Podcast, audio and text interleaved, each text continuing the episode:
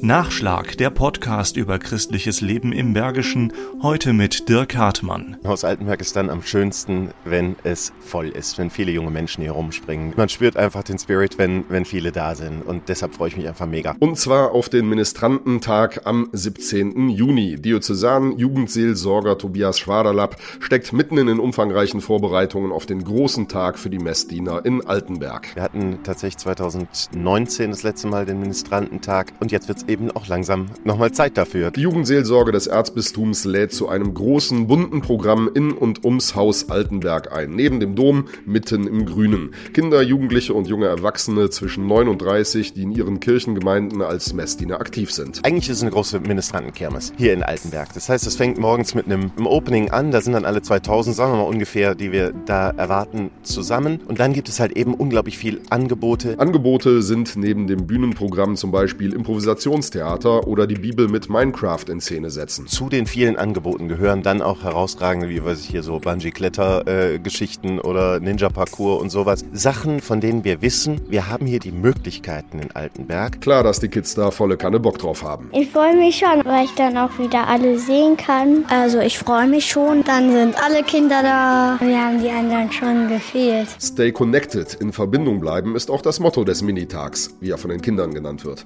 Tobias Schwader Waterlab will das Motto vor Ort praktisch umsetzen. Stay Connected ist eigentlich noch ein Corona-Motto, aber es ist auch mehr. Wir haben ja festgestellt, wie groß die Vereinsamung während der Corona-Zeit war und wir haben eigentlich mit kirchlicher Jugendarbeit so viele Orte, die wir anbieten können, wo junge Leute wissen, hier gehören wir zu, hier sind wir aufgehoben, hier sind wir nicht alleine, hier ist ein, ein Platz für mich. Zudem steht ganz einfach das Danke-Sagen im Vordergrund. Eine Danke-Kultur hält Tobias Schwaderlapp auch und gerade bei den jungen Ehrenamtlern für unverzichtbar. Dass Leute die sich einsetzen, wissen, es wird gesehen. Die Messdienerinnen und Messdiener, auch die Kleinen, sind ja unglaublich wichtig für unsere Gottesdienste. Dann haben alle das Gefühl, mein Gott, hier ist eine lebendige Gemeinde. Alle Infos zum Minitag am 17. Juni in Altenberg auf ministranten-köln.de. Nachschlag Christliches Leben im Bergischen ist ein Podcast des katholischen Bildungswerkes im Rheinisch-Bergischen Kreis. Mehr Informationen unter www.bildungswerk-gladbach.de